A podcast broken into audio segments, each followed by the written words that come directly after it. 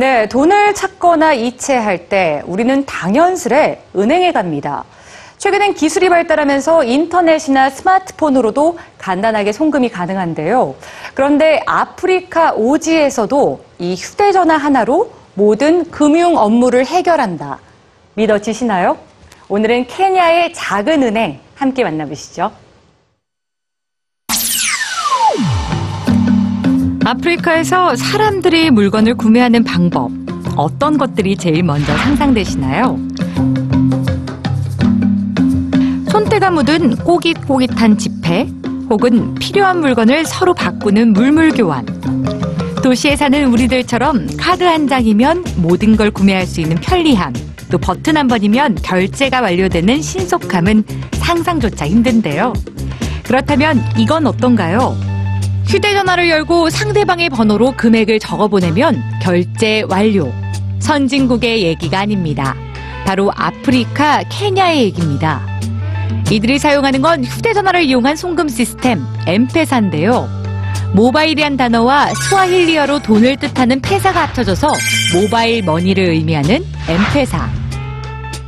아이러니하게도 케냐에서 엠페사가 인기를 끌게 된 이유는 바로 금융산업이 발달하지 못했기 때문입니다. 도심을 조금만 벗어나도 은행은커녕 ATM 기기조차 보기 힘든 아프리카에선 돈을 인출하는 일도 남에게 보내주는 일도 결코 쉽지가 않은 게 현실입니다. 이런 삶의 방식에 변화를 불러온 건 휴대전화였습니다. 더딘 발달로 전화선이나 인터넷이 깔리지 않은 아프리카에서 휴대전화는 없어선 안 될 필수품으로 자리 잡았는데요.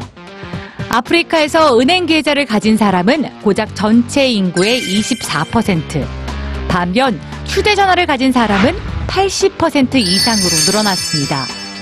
케냐의 이동통신사 중 하나인 사파리콤의 전 CEO 마이클 조지프 씨는 바로 이 점에 착안했습니다.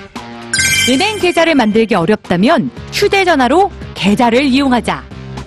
전화번호로 돈을 주고받는 시스템 엠페사의 시작이었습니다. 엠페사를 이용하는 방법은 간단합니다. 동네 슈퍼나 잡화상 등 엠페사를 취급하는 곳 어디에서든 돈을 내면 나의 전화번호로 돈이 등록되는데요. 언제든 문자로 쉽게 송금이 가능하고 또다시 현금화가 가능하죠. 덕분에 2007년 시작된 엠페사는 2015년 현재 케냐 성인의 68%가 정기적으로 이용하는 서비스가 됐습니다. 케냐 국내 총생산의 약 25%에 해당하는 어마어마한 금액이 엠페사를 통해 거래되고 있는데요.